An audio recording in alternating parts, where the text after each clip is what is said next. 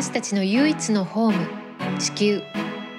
美しい地球を守り次世代へバトンを渡すため今を生きる私たちにできることとは。 Emerald Practices では暮らしをよりグリーンにする情報を発信。エメラルドのようにキラキラと輝く未来へタオとゲストがナビゲートをいたします。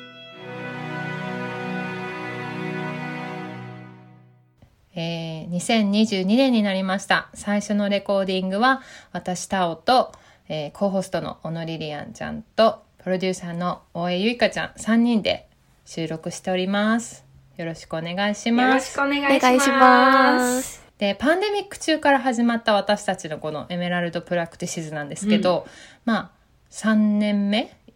って言っていいのかな？5月から始まったからちょっとあれなんだけど、ねうん、そうでちょっと生活のリズムも私も本業の方でちょっとまた忙しくなってきたりとか、うん、リスナーの方からのご意見などもあり今年は今まで月2回更新だったところを月1回に変更してやっていきたいなと思っております。皆様引き続き聞いていただけたらとても嬉しいです。よろしくお願いします。お願いします。じゃあ、年始めということなんですが、えー、2021年の下半期、うん、グッドニュース、バッドニュースを3人で振り返りたいなと思います。じゃあ、最後はね、ちょっとアップリフティングに終わりたいので、最初バッドニュースからいきたいと思います。じゃあ、ゆいかちゃんからお願いします。はい。じゃあ、まず、まあ、気候変動みたいな文脈で、1880年の観測開始以来、世界の平均表面温度が最も暑くなったというニュースがありました。まあ、こういう更新してるニュースよく聞くんですけど、やはりまたもや。はい、今年も暑くなりましたね。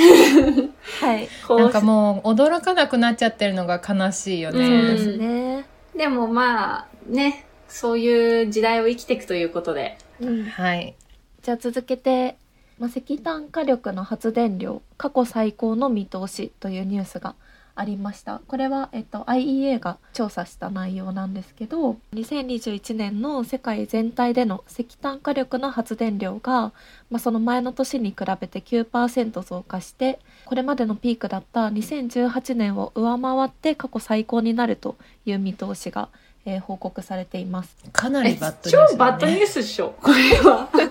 そうです。これはびっくりだね。本当だよ。はい、だ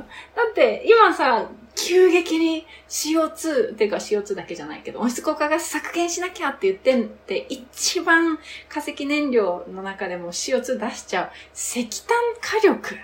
が過去最高ってさ、うん、思いっきり真逆に走ってるよね。ねえ、これだけいろんな動きがある中でこれはとってもショックだね。そうですね。まあ、ちょっと原因として経済活動の一部が再開したこととかも挙げられてるので、うん、このコロナとのバランスでちょっとこれからもどうなるか注目していきたいところかなと思います。うん。うん、私からは、南極、南極ってさ、世界で一番でかいこう氷河のね、とこなんだけど、そこにある週末を告げると言われてる氷河が危ない。うん、あの、溶けすぎちゃっていて、このままだと5年以内に完全に壊れる可能性が出てきた。うん、週末を告げると言われてる氷河の名前はスウェーツ氷河って言うんだけど、それがもうすでに急速に溶けてて、で、毎年海面上昇実はしてるんだけど、そのうちの4%がこの氷河に関係してるって言われてるんだよね。で、スイーツ氷河の東部分にあるダムのような棚氷って言われる、この暖かい海水から守られてる棚氷が、えっ、ー、と、このままだと5年以内に完全に溶けちゃって、そのスイーツ氷河溶けちゃうと、海面上昇が世界で約60センチ上昇するって言われてるの。で、これがしかも溶けちゃうと、他の氷河もダーって一気に溶けてくっていうので、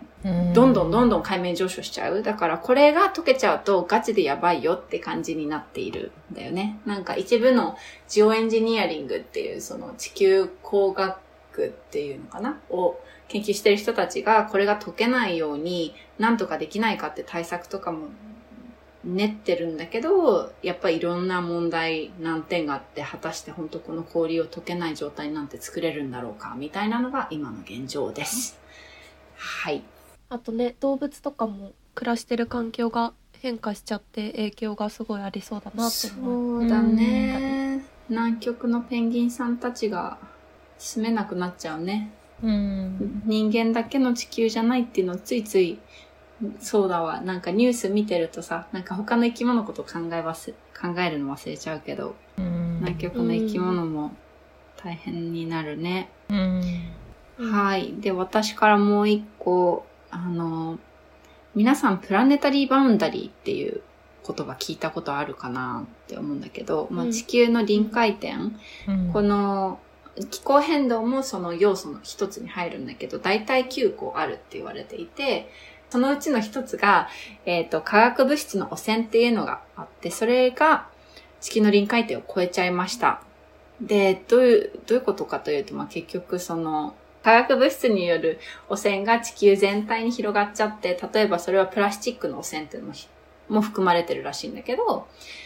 プラスチックがエベレストにも深海にも南極にももうあるって影響が出ちゃってることとか、あと農薬とかがあまりにも世界中で利用したことによって、えっ、ー、と、ターゲットにしてる昆虫以外の昆虫も大量に殺しちゃって、で、昆虫たちってそのエコシステムの基盤になってるような要素だから、それらがなくなることで、綺麗な空気とか水とか食べ物がね、得られなくなっちゃうような、あの、状況に地球がなってしまったっていうので、かなり危機なんだよね、ここも。うん、で、じゃあでもどうするの？ってなったら、やっぱりこの人間たちの社会がサーキュラーエコノミー、こう循環する、地球を壊さない形の経済を作っていかなきゃいけなくって、で、だからこういう化学物質の汚染とかに対して厳しい規制を設けていくとか、あとそもそもとは言っても必要な化学物質を完全に再利用できるようなサイクルを作っていくっていうことで、この問題に対応していくことができますっていうのが書かれてる記事でした。で、例えばなんだけど、この問題に対してグッドニュースがね、うん、あったんだよね。そう、カナダのモントリオールでは北アメリカで初めて除草剤の発売を禁止すると発表したんだけども、本当今リリエンが言ってくれたように、うん、私も除草剤の存在をすごく怖いものだと思っていて、うん、で、今、えっ、ー、と、住んでいる家が、今3年目ぐらいなんだけど初めて引っ越してきた時にお庭があったからそこに植物を植えようとした時に全然育たなくて何を植えても。でやっぱりすごい時間をかけて3年経ってやっとちょっと種類によっては強いものは育つようになってきたのね。で、多分考えたら、まあちょっと海風、潮風があるからそれにふさわしくないっていうのもあるかもしれないんだけど、多分以前住んでいた人たちがラウンドアップっていうねすごい有名な アメリカでずっと日本でもすごいね売られてるよね。あの、うん、もう撒いただけで雑草がこう死ぬとかねそういう除草剤を多分日常的に使ってたんだろうなと思って土が本当にもう不健康になっちゃってやっぱそれを健康に戻す時間その一瞬にしてダメにしちゃう時間に対して取り戻すのって本当に時間かかるんだなって今身をもって実感してるところです。だからこういうね、ね、カナダのモントリオールは、まあ、最初の例だけどどんどんどんどんこういうふうに禁止していってほしいなと思ってます。ね、うん、なんか規制がないからね。やっぱり便利な開発だっていうのでいろんな化学物質が増えすぎちゃって、でもそれが商品で私たちが利用することで、やばい、本当にもう壊しちゃったみたいになってるってことは、なんか本当に考えていかないとですね。コントリオール素晴らしい。すごい気がついて、日本もなるといいね。うん、はい。じゃあちょっと日本のバッドニュースですね。えっと、2021年はそのエネルギー基本計画っていう日本の中のエネルギーの構成とかをどうしていくかっていう重要な話し合いが行われていたんですけど、まあ、それにあたってかなりその市民の声を届けるためにいろいろ NGO とか活動団体も動いてたんですけど、まあ、そんな中私も頑張った。そうですよね。はい、はい、みんなで頑張っててで秋頃ですね、うん、あのパブリックコメントを集めると,、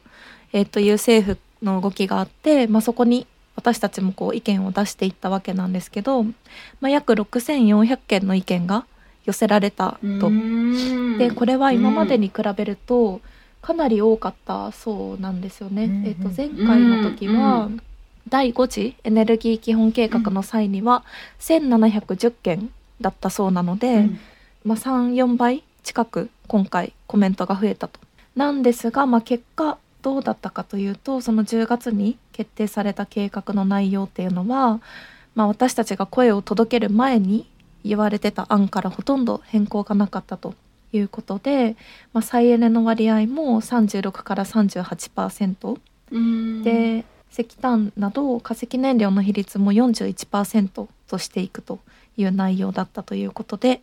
まあ、私的にはこのパブコメに、まあ、自分が参加したり周りにも声をかけたりした中でこの結果っていうのはかなり残念だったし、日本の未来世界の未来を考えてもこの内容で本当に大丈夫なのかと。もううん。90%100% 再エネで賄ってる国もたくさんある中でうん。日本っていうこう世界的に見た立場を踏まえた時にこの計画の内容でこれから数年やってくって本当に、うんと思ってかなりショッキングなニュースだったなと。本当にかなりショックだね。あの、この間、その COP26 うんグラスゴーで11月あったやつに行って、そこで決まった内容の中で、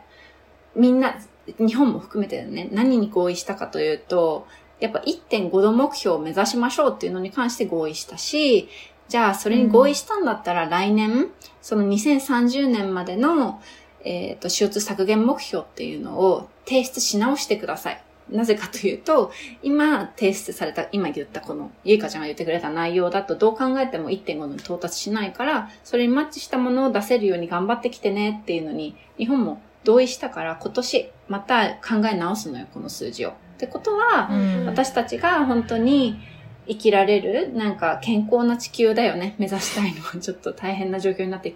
可能なのかなってさ想像するの大変になってきちゃった状況だけど、でも不可能なことはないから、そこに向けてまた動けますとは思ってるかな。うんうんはい。そうだね。よかった。次はリリアンさん。私、そう、このさ、うーんと、岸田さんが最近ニュースで言ったことなんだけど、この脱炭素戦略を進めてこうってなってるわけじゃんで、その中でじゃあどうやって脱炭素するのってなったら、この住宅の省エネ化するのがめちゃくちゃ大事なのね。住宅の省エネ化って何かというと、断熱をしっかりした家を作っていくっていうのが大事で、で、それの、うんと、住宅省エネ法案っていうものが、すごく素晴らしいものが作られたの、日本で。どういう内容かというと、新しく住宅を建てるってなったら、まあ、最近の EU の基準になってる ZEP っていうその基準があるの。断熱、うんめちゃくちゃ結局しっかりした家。じゃないと、日本でも建てちゃいけませんっていう内容の法案なんだけど、これが通ったら日本すごくいいなと思って、またこれ、ここでも みんなのパブリックコメントで応援しますっていう声を呼びかけたりしていっぱい集まった状況になんだけど、政府は、これの法案の提出自体を先送りするっていう風に言っちゃったんだよね。で、だからすごくいいチャンスをまた、脱炭素していくいいチャンスをまた政府は逃すっていうような選択をしてしまったっていうのが、バッドニュースでございますね。なんか不思議なのがさ、うんあのまあ日本がその石炭にしがみつくのはさ、うんまあそのお金の問題とかその産業的な目線でこうやっぱりそこから脱却できないとかって思った時にこういう新しくこう例えば家を建てるのにうん。それだけお金が回るって考えたらこういうのは率先してやってもいいんじゃないかなとは思うんだけどそこもダメなんだみたいな。そうなんだよね。なんか、その、これを考える委員会の人たちとかもすごい、結局ヨーロッパとかの EU がすごく成功してるから、それを参考にしたものにしようってなって動いてって、はい、作りましたってなったら、やっぱり日本の住宅を作ってる大手企業たちが、えこれだと、うちらのこう経営が難しくなる。私たち自身もすでにその省エネとか考えたものは作ってるから、それで、その形でやっていいきたい。これだとちょっと厳しすぎるみたいなのの声が結構大きくなっちゃったみたいで、でも市民も求めてますよっていうのを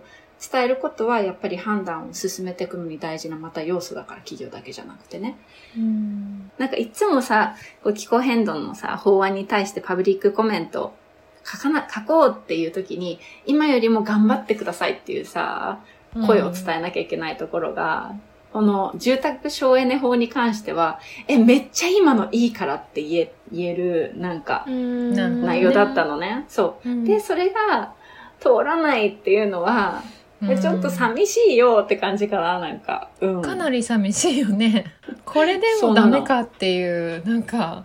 本当にひねくれた国だなと思ってしまうよね。うん はい。じゃあこの辺までが気候変動カテゴリーだとしたら、はい、えっ、ー、と、アニマルライツ観点でも一つ私から、えっ、ー、とですね、アメリカバイデン大統領が苦戦する精肉業に11億円、約11億円ですね、日本円にしてを配給すると発表しました。うん、世界での肉と乳製品の産業のために使われる土地っていうのはアメリカの大陸、えー、北と南を合わせてその大きさにも匹敵するっていうほど必要とされるって言われていて、うん、世界の、まあ、ファーミング農場の80%を使用しているんですけど実際に私たちの摂取カロリーのうちこの産業から摂取しているのは18%しかならないっていうふうに言われていて。土地の利用水の利用大地の汚染いろんな問題から、まあ、ちょっとこのもちろん苦戦されているお仕事をされている方への支援っていうのは一見聞こえがいいけど、まあ、いろんな気候変動問題にマルライツ問題環境汚染問題からしても、まあ、逆をいくような政策かなっていうので、ちょっと私的にはがっかりだなと思ったのと、まあ、これはちょっと賛否両論あるかなと思うんだけど日本でもね岸田総理が年末に、えーと、大量廃棄されてしまう予定の牛乳を皆さんもっと飲んでくださいっていうような国民に呼びかけるような演説があったりとかして。えー、そんなこと言ってたんだ。うん、そう。だから、まあ、もちろんも、ね、無駄にしてはいけないっていう気持ちは私もあるけども、その今までの消費量っていうものがすでにやっぱりこう地球環境に悪い量だったとしたらどこかでそれをこうサイズダウンしていかなきゃいけない時にもっともっと飲んでくださいっていう呼びかけはやっぱりこう今後のことを考えた時にちょっと違うよなとも思うし、まあ、アニマルライズ観点から言ったらさもう最初から違うよねっていうところはあるかなと思いました。うん、まあ、二人して口がうーの口になってたね、ゆいかさんと私が話聞きながら。これ見えないのが残念だけど、うん、皆さんに。いや、でもほんとさ、な、なんでいきなり、その牛乳飲んでくださいっていうのを言い出したのかなっていう、ちょっと謎な、なんて言うんだろう。だって他の産業に対してそんなこと別に首相がさ、そんなこと言うことなんてほとんどない中で、なんかちょっとこう、ちょっと感じるよね何かつながりを、っていうのは感じてしまったけど。なんかこれに対してさ、私がグッドニュースで見つけてきた話、つながるなと思うんだけど、うん、あの、オランダでね、その畜産業をやめていかなきゃいけないよねって、なぜかというと、アメリカに次ぐ世界で第2位の農産物輸出国なんだって。で、だから国が排出してる温室効果ガスの16%が農業から来てて、うん、で、こんな状況に対して酪農をやってる農家さんたちに、お金をね、渡すからやめるか、よりサステナブルな農業に切り替えるか、どっちかしてくださいって。だから結局、酪農をやめてって言ってるわけ。すごく厳しく。うんうん、で、その代わりに、ね、その、仕事辞めるんだったら仕事辞める時に必要な援助もするし、サステナブルな農業に切り替えるのにも援助するって言ってて、うん、で、ほん、牛を愛してる、このニュースだとね、牛を愛してるおじちゃんが、自分はこの牛のね、育て続けたいのに、こんなに厳しいことを問い詰められてしまっているっていう、苦しみがあるって言ってて、だから、その酪農をやってる人たちも経営を、もう、なんかそれ、それ以外選択肢を与えられてないから困ったみたいなでもなんかそれに対して、どっちを選ぶとしてもちゃんと国がサポートする体制ができてるっていうのは、なんかすごく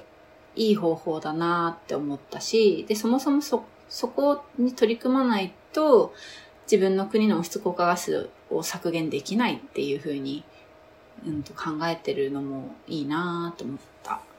ていうニュースでした。うんはい。そうだね畜産業に関してはやっぱりそれに代わるお仕事っていうのをちゃんと保障されるっていうバックグラウンドがないとやっぱり一方的には進められないなっていうのはうんやっぱりアニマルライツ活動家の中でも一致してる考え方かなとも思います。ねえだからバイデンがさ、バイデン大統領がさ、精肉業に11億円、はい、お金配るんじゃなくって、それをやめるために、このお金を使えたら、そうだね。なんか、すごい良かったのになって、うんなんでその選択しちゃったんだろうって、ね悲しいでございます。はい。はい。じゃあ進みましょう。はい。じゃあバッドニュースあとはちょっとその他カテゴリーから一個いいですか？うん。はい。私はやっぱりその格差の問題かなり興味があるのでちょっと見逃せないニュースが結構たくさんあって、うん。まあ、やっぱり貧富の格差がまた2021年も拡大してしまったと。うん、であるニュースではトップの富裕層がうん。合わせて1兆ドル？日本円だと約116兆円もの資産を増やしたと。うん。でその一方で1億5,000万人が貧困層に転落した要は悪化してるっていうことですよね。うんこれがこう同時に起きてるっていう格差の拡大うんでもうちょっと違う記事ではうん。億万長者の資産がコロナ禍で増加で最貧困層の31億人分の合計の資産の6倍をトップ10人が持ってる。だってさ、そもそも最貧困層から数えて31億人ってさ、今一応77億人ぐらいいるじゃん？人間って確か。約半分だよね。なんうか、ん。ちょっとうん大きく、約っていうにはちょっと大きな数字かもしれないけど、でも大体約、人類存在、地球に存在して人類の約半分の人たちうのん。人たちのお金を全部そう。みんなのお金を全部合わせて、もう、うん。ストップ10人が6倍、それよりも6倍のお金を持ってるって。でしかもコロナでみんな不況で苦しい生活してるのにもかかわらず、トップの人たちは資産を増やし続けてるって、やっぱちょっとそうなの。狂ってるよね って思っちゃうんだけど。なんかさ、うんお金持ちが出てきてもいいけどさ、うんやっぱりうん税金払えよっていう話なんですよ、アメリカは。あ本当におかしいよね、このシステム。例えばアメリカの税金、そんな、お金持ちの人たちの方が税金を払わなくていいってこと？そうそうそうそう。例えばね、そのアメリカで最も多く富を持つ25人が、うん。調整後の総所得について支払った税金の平均税率が15.8%で、これは平均的な労働者の支払い税金より全然低いのね。で、どういうことが起こってるのかっていうと、この制度の穴を利用してるって言われてるんだけど、うんその富豪たちは所有企業の株価上昇によってその富が増大していってるんだけどその増加分は所得として扱われない富豪たちはその富を築いたりす相続したりすることを担保にして借金をするよね、まあ、銀行とかから。うん。ででそうなると借金が多いからその富の増加分は現金化せずでしかもその所有する株の売却ももうしないので課税対象となる所得が生じていないっていう計算になるのね。そしてそれを、まあ、銀行からもすごく比較的定率でその借金を借り入れできるので、まあ、そのお金で日々まあ、ヨットを買ったり、豪邸に住んだりっていう暮らしができる。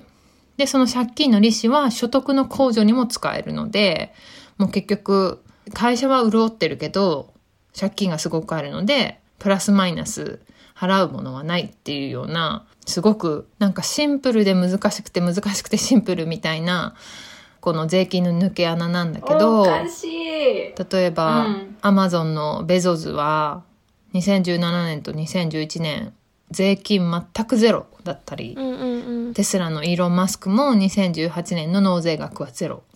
だったのね。うんうん。で、バイデン大統領はこれに対して、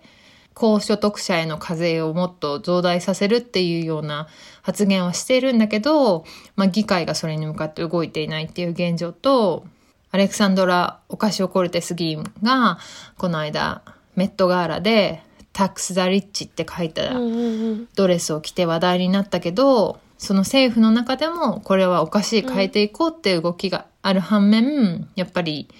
恩恵を受けている人たち、ある一定の富裕層の、まあ、コンサバティブな議員たちは、それに一生懸命反対してるっていうような感じで進歩が見られない。うん。で、そんな中、まあ、イーロン・マスクは今年は110億ドル、約1兆2500億円を収めるっていうようなツイートをして、タイムマガジンの今年の人に選ばれて、まあ、表紙になったりとかしてたけど、うんうん。っていう感じなんだよね。うーんこのさ、最貧こそ6倍のお金を10人が持ってるってことはさ、この10人が6倍のうちその一部、6分の1だけを手放して、そしたら下のそこに配れたらだよ。それでだけで2倍になるってことじゃ。うんん。なんか、うん。そしたらすごいみんな生きやすくなるよねと思ってさ、なんかみんなの一人一人の人間って素晴らしい才能を持ってるけど、生活がきついせいで活かせなかったりしてるわけじゃんそこがさ、生活がちょっと余裕が生まれるとみんながさ、うんその自分の才能を活かしたりするスペースが生まれるってことは、結果的に社会もさ、より良いものに育ってくっていうのがあるのにもかかわらず、なんか、格差があると誰も結局ハッピーないい社会作れないよねって本当に思ってて、うん、なんか、それを税と、税金とかでがっつり取れたらさ、本当にいろんな人たちがさ、もうちょっと自分とか社会を豊かにすることに生きていけるよねって思うんだけど。っていうごめん、話長くなったけど、ううんん。なんか私その経済学部だったんで、うん。大学が。うん。なんかこういうことねトリクルダウンとかそういうの勉強してて止める人が富を増やすことで貧しい人にもその雫が滴り落ちて貧しい人も恩恵が受けられるっていうこうロジックがあるよみたいなうん。有名なやつがあるんですけど、トリクルダウンっていう。であ確かにそうかもなと思う瞬間もあるけどやっぱりこうやって格差がうん拡大する一方だから、なんかえ全然そんなことないじゃんみたいな。なんか結局富を増やす人って弱者から搾取して増やす構造になっちゃってるんじゃないのってうん。思うようになってしまってそれってまあなんだろうな。富を増やしてる人って多分本当はそれだけ何か社会に対しても新しいものを生み出したりとか何かこう暮らしを豊かにしたりとか何かしらで貢献してるはずなのになんか今って私富裕層に対してすごいバッドなイメージがついてしまっててなんかもったいないなみたいな。もっとこう今リリアンさんが言ってくれてたようにみんなが幸せに生きていける社会にこう自分がどういうふうに存在するかっていうふうに考えると富をどこまでも増やすことってすごく私はなんかかっこ悪いなってちょっと思っちゃううん。ところがあるんですよね。だから、まあ純粋にまたこれで20年以上ぶりに最貧困層みたいな人たちが増えちゃったっていうのは問題なんだけどもうちょっとこう全体のバランスを見た時になんかこうどんな存在でありたいかみたいなところを含めてもちょっとこれはすごい悲しい事実だな第とか一、そもそも今地球危機だからね。人類の危機だから、このお金、やっぱり救えるよ、このトップ10人の人って言えない。なんか、いろんな問題、うん。あなたたちヒーローにもなれるんだよとか言いたくなるけど。その。あそうそう。そうですよね。そういうこと？そういうことです。そうそうそうそうだからねなんか宇宙に行ったりとかなんかすごいかっこいい車作ったりとかそういうのもいいけどでも誰かを救ってまたうん。一人豊かに暮らせる人を増やしていくことのの方がかっこいいじゃんみたいな、まあもう、もうそもそもそういう価値観であったらこうなまあ、ってそうはいないだろうからね。ちょっとむか難しいよね。うん。まあ、そうかな。本当に。でもまあ、私たち市民がプレッシャーを与えていくっていうのはね、大事だなと思うし。人間として生きる豊かさっていうのもなんか哲学みたいになってくるかもしれないけど、なんか、なんか定義し直していくっていうのもなんかすごい社会の中で大事だなって思いました。はい。私たち個人個人の意見ですが、うん。ああなたはどう思いますうか、ん。ってリスナーさんに聞いてみるという。急に。どうした？さあ、問いかけて。はい。